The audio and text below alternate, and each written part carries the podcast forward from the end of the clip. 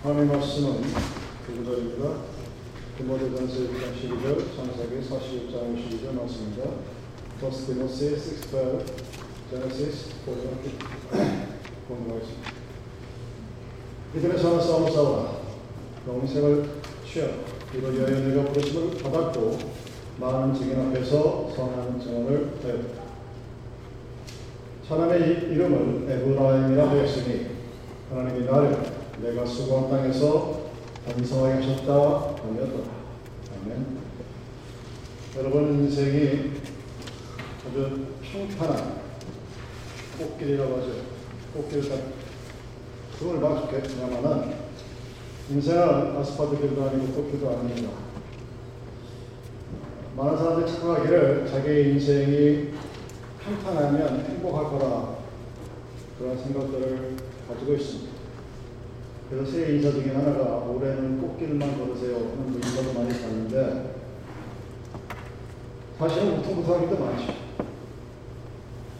걷기 힘든 길도 많고 돌밭길도 많고 가시밭길도 많고 꽃길이라 하면 예수님이 함께 있을 때는 그 모든 일이 가능한 겁니다.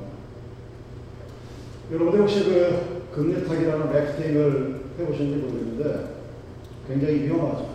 코코노는 거의 비기너 수준이고 콜로라도 쪽에 가면 정말 위험합니다. 자칫하면 목숨을 잃을 수도 있는데 사람들이 그거 해요. 왜?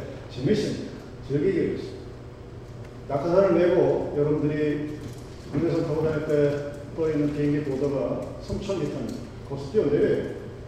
까치탕 죽을 수 있는데. 근데 왜 그걸 할까? 그 이유는 안전하기 때문입니다. 굉장히 위험한 일인데 인생 살이 자체가 어찌 보면 굉장히 위험의 연속인데 안전해요 사실. 어떻게 하면 안전하느냐? 보호 장구를 갖추면 됩니다. 낙하산에서 뛰어내려면 패러슈트 다 착용하고 다 운영할 수 있어야 되고 래프팅을 하려면 헬멧부터 구명조끼 그다음에 노다 갖고 있어야 됩니다.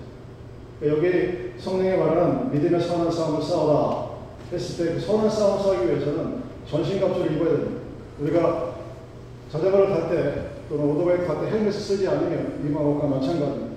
그래서 헬멧을 쓰고 자신의 모든 것을 감추고 그렇게 시작하면 별로 무섭지가 않습니다. 그두 번째는 하늘에서 뛰어내릴 때나 금리를 래프팅을 할 때 마음 가세가 험블입니다. 모든 인스타트가 이렇게 겸손해 잘난 척하지 마. 인생을 살 때 겸손해야 한다는 사실입니다. 여러분들 해야 할 일과 하지 말아야 할 그런 것들이 있습니다. 지켜야만. 여러분들이 아무리 운전을 잘해도 빨간 불에 지나가면 안 돼요. 노란 불에는 속도를 멈추고 그린에만 지나가야 합니다. 기본입니다. 운전을 잘한다고 시트벨트 안 매고 헬멧 안 오토바이 잘 탄다고 헬멧 안 쓰고 오토바이 운전하고 건방진 거죠. 교만한 겁니다. 내가 살아봤더니 야, 그 인생 뭐 별거 없더라. 내 뜻대로 다 되더라. 이런 사람들은 이제 언젠가 한번 크나큰 늪에 빠지게 됩니다. 그 다음에 세 번째로 그 위험한 일을 할 때 항상 보면 이제 고비를 만납니다. 랩팅 할 때도 잔잔히 내려가다 어느 순간 막 보트가 뒤집어지려고 하고 물이 올라서려고 하고 여러분 공중에서 패러슈트 타고 뛰어내려서 아마 거의 그런 경험이 없었기 때문에 모르시겠지만 똑같이 떨어지는 게 아니라 어느 순간 갑자기 기류가 막히면 몸이 휙 흔들립니다. 그럼 그 순간 해야 할 일이 뭐냐? 무조건 앞으로 가. 보트가 위험하다고 그래서 어? 여기 앞에 나가면 죽겠구나 해서 뒤로 가면 정말로 큰 사고가 납니다. 머뭇거리지 말고 우리 앞에 어떤 혼란이 있고 야 이거 꼭 가야 되나 하는 두려움의 순간이 있을 때 무조건 앞으로 지켜야 해요.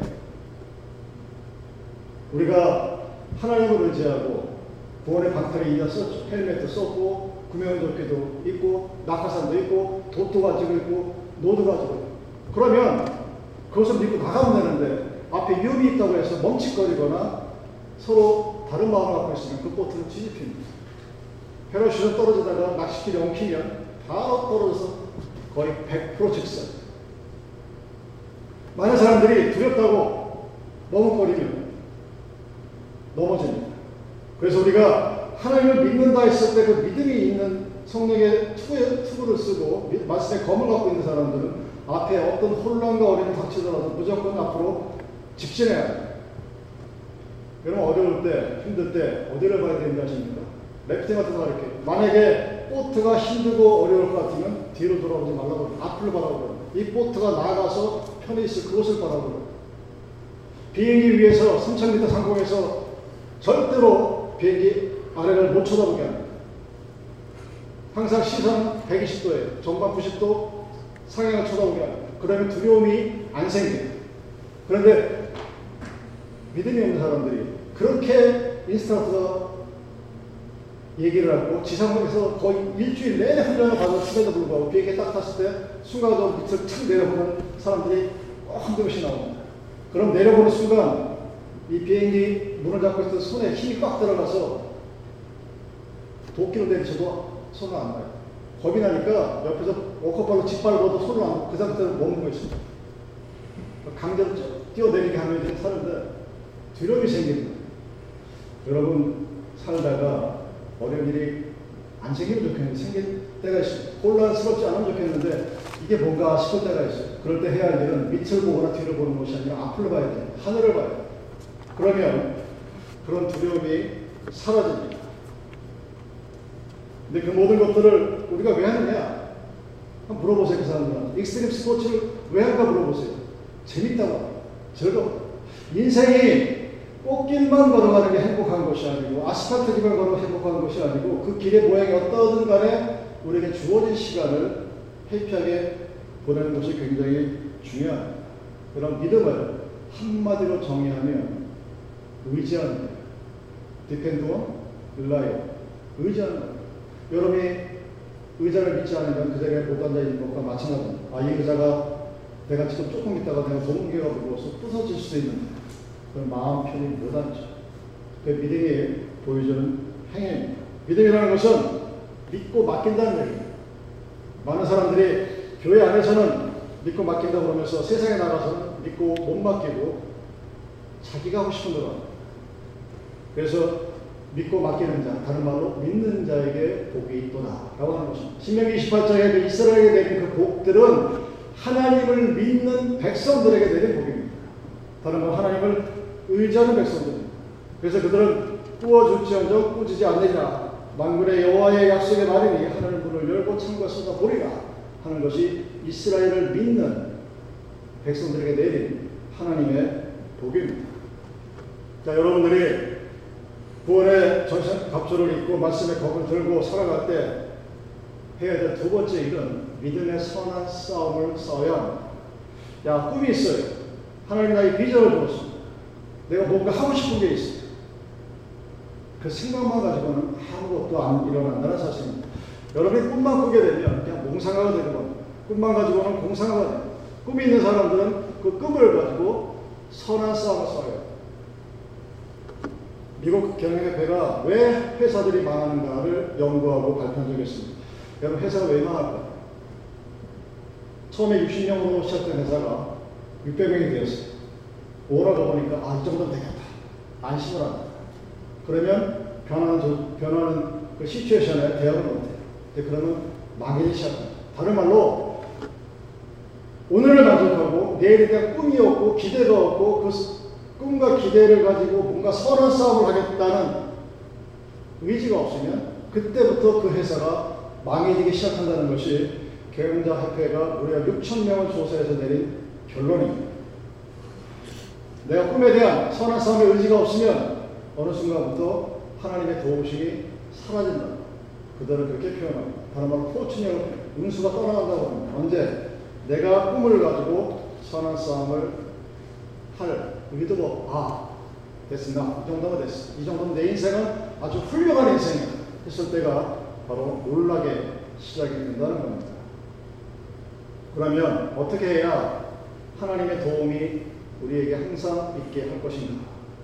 여러분 목표를 붙들고 그 목표를 이루기 위한 선한 싸움 오늘 본문의 말씀처럼 선한 싸움을 해요. 꿈을 꾸고 그 꿈이 이루어질 수 있도록 하나님의 도움을 간구하고 앞으로 나아가 부을 수 있는 그런 모습이 있어야 됩니다. 하나님께서 할 역사의 창대한 모습을 바라봐야지 내가 할 수 있는 한계를 바라보고 나는 무기까지. 그래서 하나님을 여러분도 딱 제가 항상 얘기지만 성경의 하나님과 내가 믿는 하나님이 엄청나게 차이가 내가 믿는 하나님이 너무나 위대하니까 그 정도 선에 딱 맞춰버리고 성경의 하나님을 저를 밀어버려. 그리고 자기가 하나님을 굉장히 잘 믿는다고 착각하고 서로 자기 안에 빠지고 살아갑니다. 하나님 보시기에는 저게 아닌데. 왜 제가 저기서 멈추고 서 있지? 왜 저기 잘하지 못하지? 그래서 모든 기독교인들의 가장 큰 넘버원 문제인 잘하지 않는 not developing 크리스천이 생겨요. 딱 스탑해요. 성장이 멈춰버려요. 그것이 100년이 지난 몇 대를 믿어서도 어느 순간 성장이 멈춰버리면 바로 그때가 몰락의 시작입니다. 하나님께서 우리에게 주신 말씀은 바로 앞에서 요셉에게 주신 하나님의 음성입니다. 무슨 일이 있었을까요? 바로왕 앞에 요셉이 지금 서 있습니다. 거기서 하나님께서 요셉에게 말을 넣어주십니다. 왕이 요셉을 보고서 생각합니다. 너는 정말로 하나님의 신이 있는 사람이다. 야곱의 왕이 이방인이 먼 이방 나라의 하찮은 노예를 보고 내린 결론입니다. 너에게는 하나님의 신이 있다. 여러분 교회를 오래 다녔다. 많이 내가 교회에서 하는 일이 많다. 이건 자랑할 거리가 아닙니다. 정말 자랑할 것은 시간 순간순간마다 하나님의 신이 나를 감동하고 있다는 사실을 사람들이 아는 것입니다. 내가 지금 이 순간 성령의 하나님의 신이 나를 감동하고 있음을 증거할 수 있어야 합니다. 왕이 요셉을 보니까 그렇게 얘기를 합니다. 너는 하나님의 신에 감동된 사람입니다. 하나님의 신이 너를 운영하는 사람입니다. 그래서 네가 지금 말하는 것들이 너의 지혜나 너의 의지가 아니라 하나님의 영감을 네가 지금 얘기하는구나 하고 누가 인정을 하느냐? 야곱의 왕이 인정을 합니다.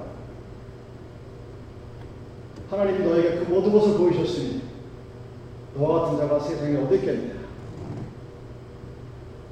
그래서 우리에게 주신 것 목표가 있다면 여러분들의 믿음의 목표는 순간마다 고비고비마다 하나님의 신에 감동된 믿음의 삶을 살아가는 것이 여러분들의 기도 제목이 되어야 되고 저의 기도 제목이 되어야만 합니다. 하나님의 신에 감동을 받는 사람. 그것이 없는 사람은 정말로 어찌 보면 그렇죠. 불쌍하죠. 여러분 그렇게 되면 어떻게 되느냐? 세상과 타협하면 안 됩니다. 여러분이 하나님의 신에 감동된 그러한 믿음을 가지고 하나님께서 우리에게 주시는 그 모든 것들 속에서 항상 감사, 기쁨과 기도라는 하나님의 예수 그리스도의 뜻을 우리가 이루고 살기 위해서는 세상과 타협하지 마시오. 여러분 타협은 딜은 사단과 세상과는 타협은 바로 사단과 하나님의 신의 영광이 올 때까지 기다려야 그것이 여러분들이 해야 할 믿음의 가장 기본적인 모습입니다. 기다립니다. 여러분들 크리스찬 이 모인 이 교회는 누누이 말씀드리는 세상과 다릅니다. 이 세상과 다른 곳에서 지도자가 된다는 것은 어떤 의미인가요? 리더십이라는 의미를 여러분들 굉장히 여러 가지로 해석을 하고 여러분 나름대로의 정의가 있겠지만 교회에서의 리더십, 세상과 다른 하나님 나라의 리더십의 첫 번째 요체는 바로 기다림입니다. 왜? 어떻게 기다릴까? 제가 군대 제대하기 한 몇 개월 전에 마지막 동계 훈련을 뛰었어요. 엄청 춥고 눈도 많이 와요. 그래서 5박 6일 동계 훈련 다 뛰고 이제 부대로 마지막 모든 대대병력이 복귀하는 약 700명의 병력이 복귀하는 마지막 순간에 대대장부터 무전변경이 날아왔습니다. 어이 박종희 뒤에 나오병들 다 인솔하고 그리고 이 양반이 찢어서 가버렸어. 그 저하고 무전경 하나 딱 때리고 우리 대대대로 복귀하는 아리랑 고개라는 것을 꼭 넘어가요. 평상시에 하도 힘이 들어서 고, 그 고개 아리랑 고개 올라가다가 힘들어 허벅거리는 한겨울에 눈이 쌓여서 꽁꽁 얼어서 빙판길 올라갈 때 엉, 네 발을 뒤에 올라가야 되고 올라가서 내려갈 때는 아차 잘못 옆으로 떨어지면 최악 6개월 중상이에요. 간신히 옆에 붙들고서 엉엉 겨 내려와야 돼요. 나 혼자 가는 것도 힘들어 죽겠는데 가다 보니까 이제 한 명, 두명 여기 또, 또 떨어져 있어. 본전은 이미 다 들어가 버리고 다 들어가고 나서 약 6시간 후에 제가 모든 병력이 이끌고 들어갔습니다. 나는 파기치가 됐죠. 다 따져보니까 서른 몇 명이에요. 정확히 숫자 기억이 안 나는데 일단 40명은 안 되고 30명은 넘었어요. 그 병력을 나하고 무전경 둘이서 끌고 가야 돼요. 그럼 어떻게 끌고 왔을까요? 한두 명 같으면 내가 옆에 붙들고 아니면 엎어 매고 밀던지 뭐 그렇게 리더, 리더십을 발휘해서 끌고 갈 수 있겠죠. 근데 무려 30명이 넘는 인원들이 산꼭대기에 주, 주저앉아 걷지도 못하고 가만히 있으면. 이거 어떻게 해야 되지? 기가 막혀. 어떻게 할 방법이 없어. 헬리콥터 올 수도 없고 차, 음을 쳐도 당연히 못 옵니다. 산, 중간에 산에 너부러져 있으니까. 어떻게 했을 것 같아요? 메인 뒤에서 제가 가만히 서서 가자 하고 기다렸어요. 가만히 서 있습니다. 춥죠? 날은 막 걷고 뛰면은 전혀 힘든 게 아닌데 가만히 있으니까 땀도 식어서 머리가, 머리에 고드름이 생기지 가만히 있어요. 왜? 걔가 못 일어나니까. 일어날 때까지 기다려야 돼요. 그렇게 6시간을 기다려서 서른 몇 명을 다 끌고 부대로 돌아왔어요. 쉬웠을 것 같습니까, 여러분? 그때는 제가 어떻게 했는지 잘 모르겠어요. 그 잊어버렸어요. 목사가 되고 교회 리더십을 책임지는 자의 한 사람으로서 기다리는 것이 무엇이냐는 것을 어느 날 하나님 꿈에서 그 장면을 보여주시고 이게 뭐지? 아, 여러분 혹 눈치챘는지 모르겠는데 제가 언제부턴가 여러분들한테 잔소리를 아마 안 할 겁니다. 뭐 해라, 주인은 뭐몇 시에 와, 16개 오고 몇 개월 오냐, 친교가 이게 뭐냐, 너 사람이 목사가 집에 갔으면 하다못해 무리해야 되나, 아무 소리도 안 해요. 왜안 한다 하십니까? 하나님의 나라에서는 하나님이 우리를 기다려줘요. 많은 부모들이 생각하는 게 아이들을 보면서 아 요즘 애들은 왜 그래? 저도 마찬가지. 저도 어렸을 때 그랬어요. 저도 요즘 아이 토마스 안나사할 때그 나이 때 그런 짓을 했어. 아니 더 심하게 막내 짓 했겠지. 근데 자기들은 안 한 거야. 우리 부모들은 착각하기를 자기가 옛날에 모든 것들 자기는 너무나 잘 듣고 착하고 무슨 그런 아이들 없어요. 근데 우리 잊어. 우리 아이들에게 요구하 끊임없이 한소리 그냥 믿고 기다려주면 아이들이 그때를 넘어서 잘 자라나가는 그걸 못해요. 부모가 자기 자식한테도 못하는데 교회 안에서 그 리더십이 발휘가 될까? 못하죠. 왜? 못 기다리니까. 못 기다리니까 자격이 없는 자를 직분자 세워놓고 교회가 엉망으로 만들어. 하나님은 우리들, 하나님은 우리들을 기다리십니다. 여러분들이 하나님 앞에 돌아올 때까지. 지도자의 덕목이 될 때까지 기다려야 됩니다. 그 직분이 무엇이든 간에 기다려야 하고 그 자녀들의 기록도 마찬가지죠. 우리들의 삶도 마찬가지죠. 하나님은 우리가 세상과 타협해서 대충 넘어가는 것을 바라지 않습니다. 많은 사람들이 그래 너도 좋고 나도 좋고 하고 타협을 하는데 딜을 하는데 여러분 딜에 50대 50으로 배분되는 경우는 거의 없습니다. 누군가는 손해를 봐요. 그런데 불구하고 에이 그래서 차라리 싸우니 내가 손해를 보지 네가 좀 더 가자 이러고 넘어가는 하나님의 방법은 그런 방법이 아니에요. 하나님의 방법은 하나님께서 성령의 역사하실 때까지 기다리는 것은 너와 나 모두에게 좋은 것들이다. 바로 그때가 성령이 감동할 때입니다. 요셉이 이름을 야구방이 바꿉니다. 사분닷 바데야 바꿉니다. 사분닷 바데라는 그 애굽의 말의 뜻은 비밀의 계시라 너는 입만 열면 하나님의 비밀을 얘기하는 자다. 너는 하나님의 신에 감동된 사람다 하고 이방인이 요셉을 인정하고 붙여주는 대단하죠. 어떻게 입만 열면 하나님의 비밀을 얘기한다는 그것을 이방인의 왕이 인정을 하고 요셉을 불렀을까? 요셉이 제사장에 따라 결혼한 그리고 아들을 낳습니다.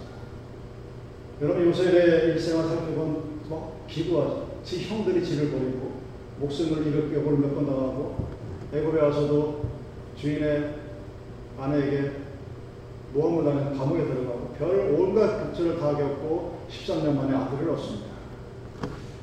여러분 아들의 자식의 자녀들의 이름을 지을 때 그 이름이 의미하는 그 굉장히 소중한 부모들이 고민 고민하면서 이름을 짓습니다. 왜? 그만큼 소중하니까.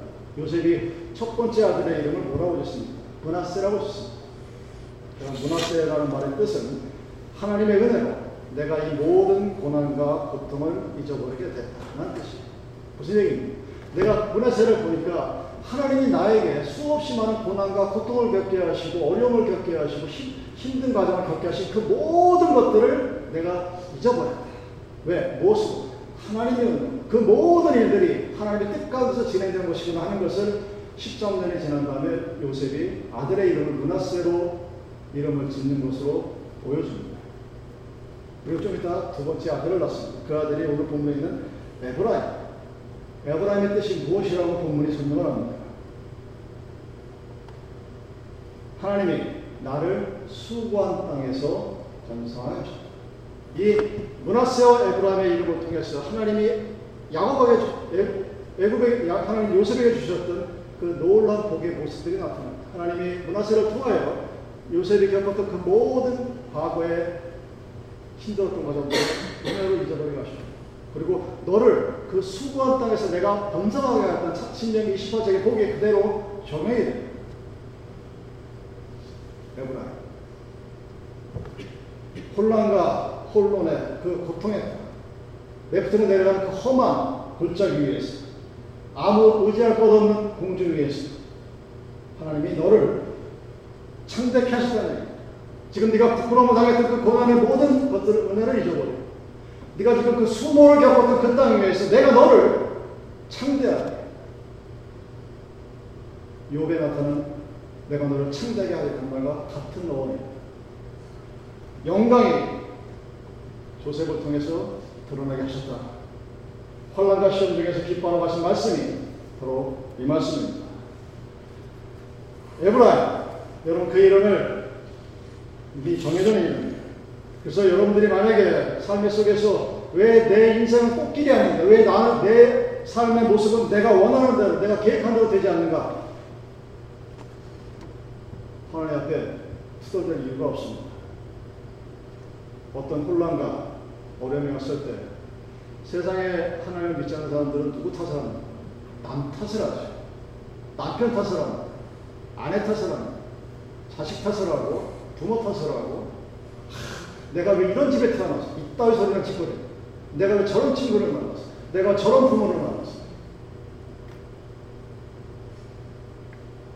가끔가다 목사 때문에 그렇다는 사람도 있고 장로 때문에 그렇다는 사람도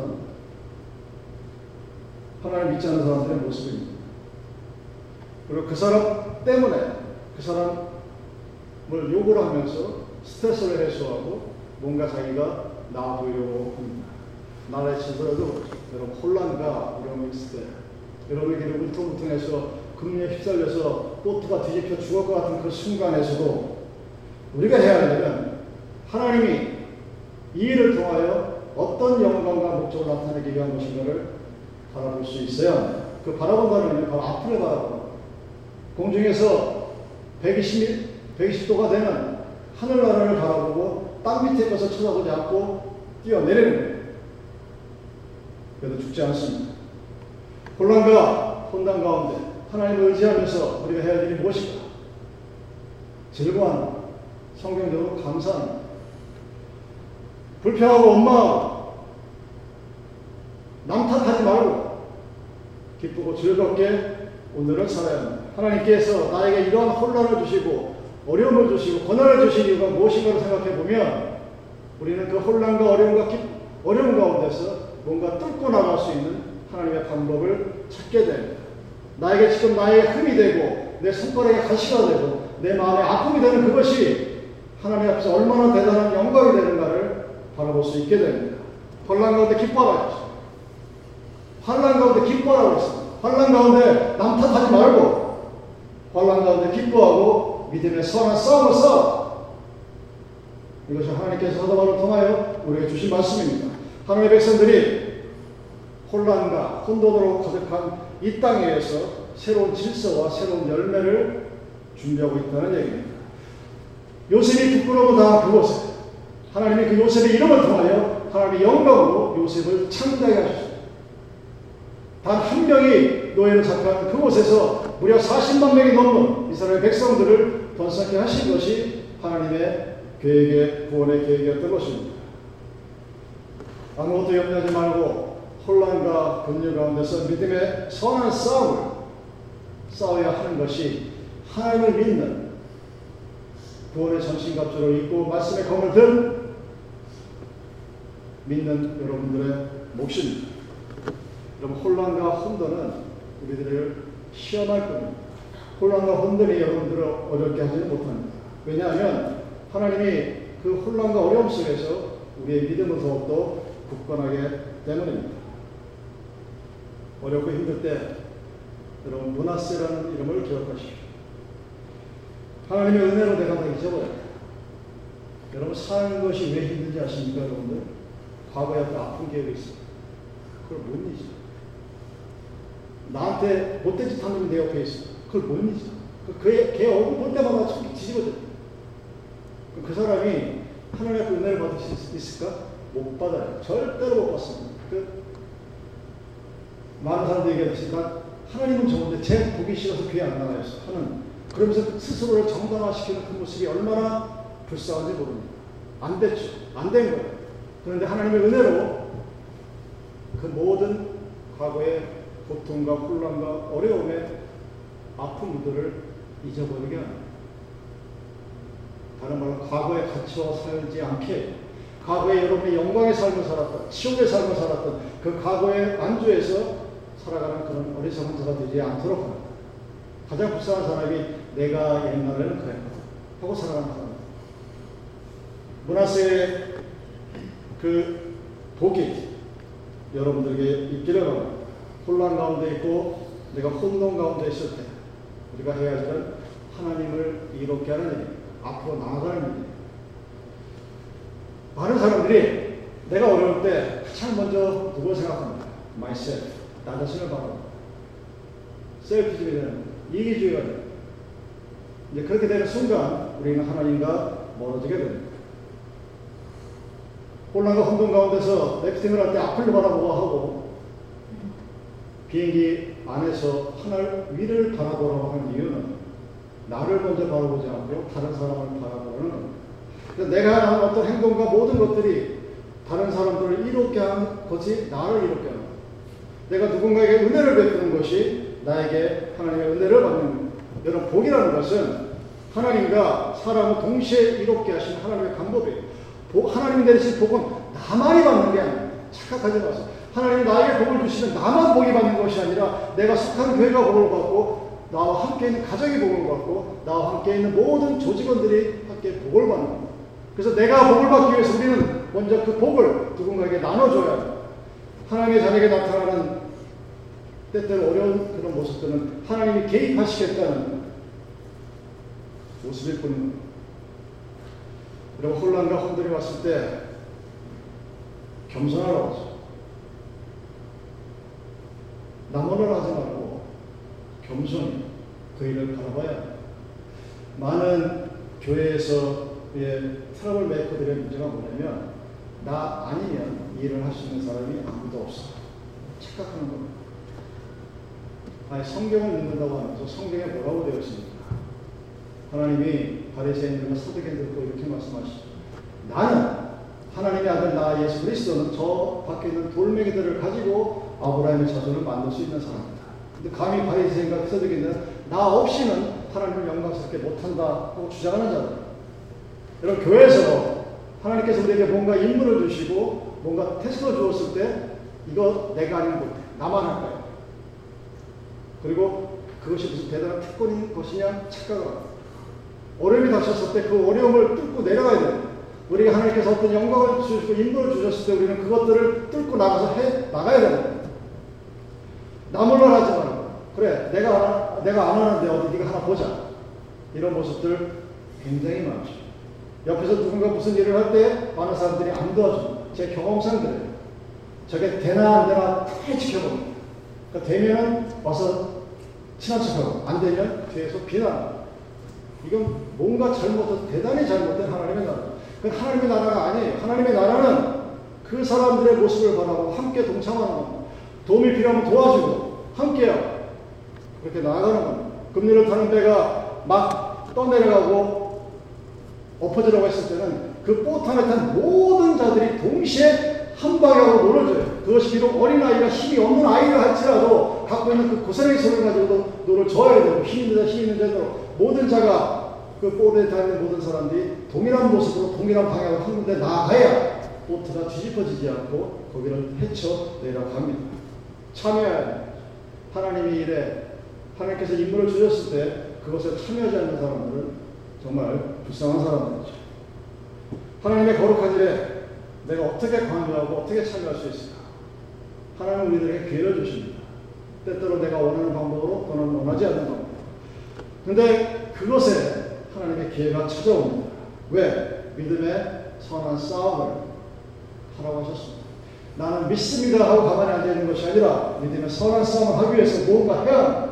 그 일이 무엇이든 간에 우리에게 주어진 일이 있다면 우리는 그 일을 감당할 수 있어야 되고 만약 그 일을 감당할 수 있는 여력과 능력이 없다면 그것을 달라고 하나님께 기도하고 나아가야 하는 것이 하나님의 백성들의 모습입니다. 하나님은 여러분들의 자녀가 꽃깃으로 살아가는 것을 원하는 것이 아니라 혼란과 혼돈 속에서도 그 안에서 창조케 되기를 원합니다. 에브라임의 뜻이 그거예요. 내가 고생하고 수고한 그 땅에서 하나님이 내가 너를 요셉을 요셉의 후손들을 창대하게 하리라. 이게 창세기의 말씀입니다. 혼란과 어려운 가운데서 두려움에 떨지 마시고 믿음의 선한 싸움 싸워야 합니다. 그리고 그랬을 때 내가 지금 이제 고난받고 있는 그 땅 위에 하나님의 영광 나를 창대케 하시는 것으로서 나타난다고 하셨습니다.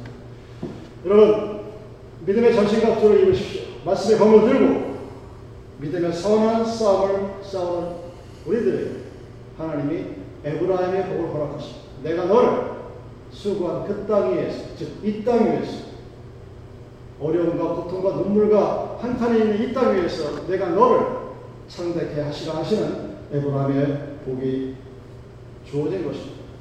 우리는 약속을 믿는 사람들, 그 믿음을 가지고 한 발, 두 발 나아갈 때, 그 나아가는 발이 여러분이 사는 오늘이 바로 영생을 향하여 나아가는 하루하루라는 사실을 기억하십시오. 다른 말로 천국의 문이 되고 천국의 계단이 되는 것이 바로 오늘 내가 살아가는 삶의 현재의 모습입니다.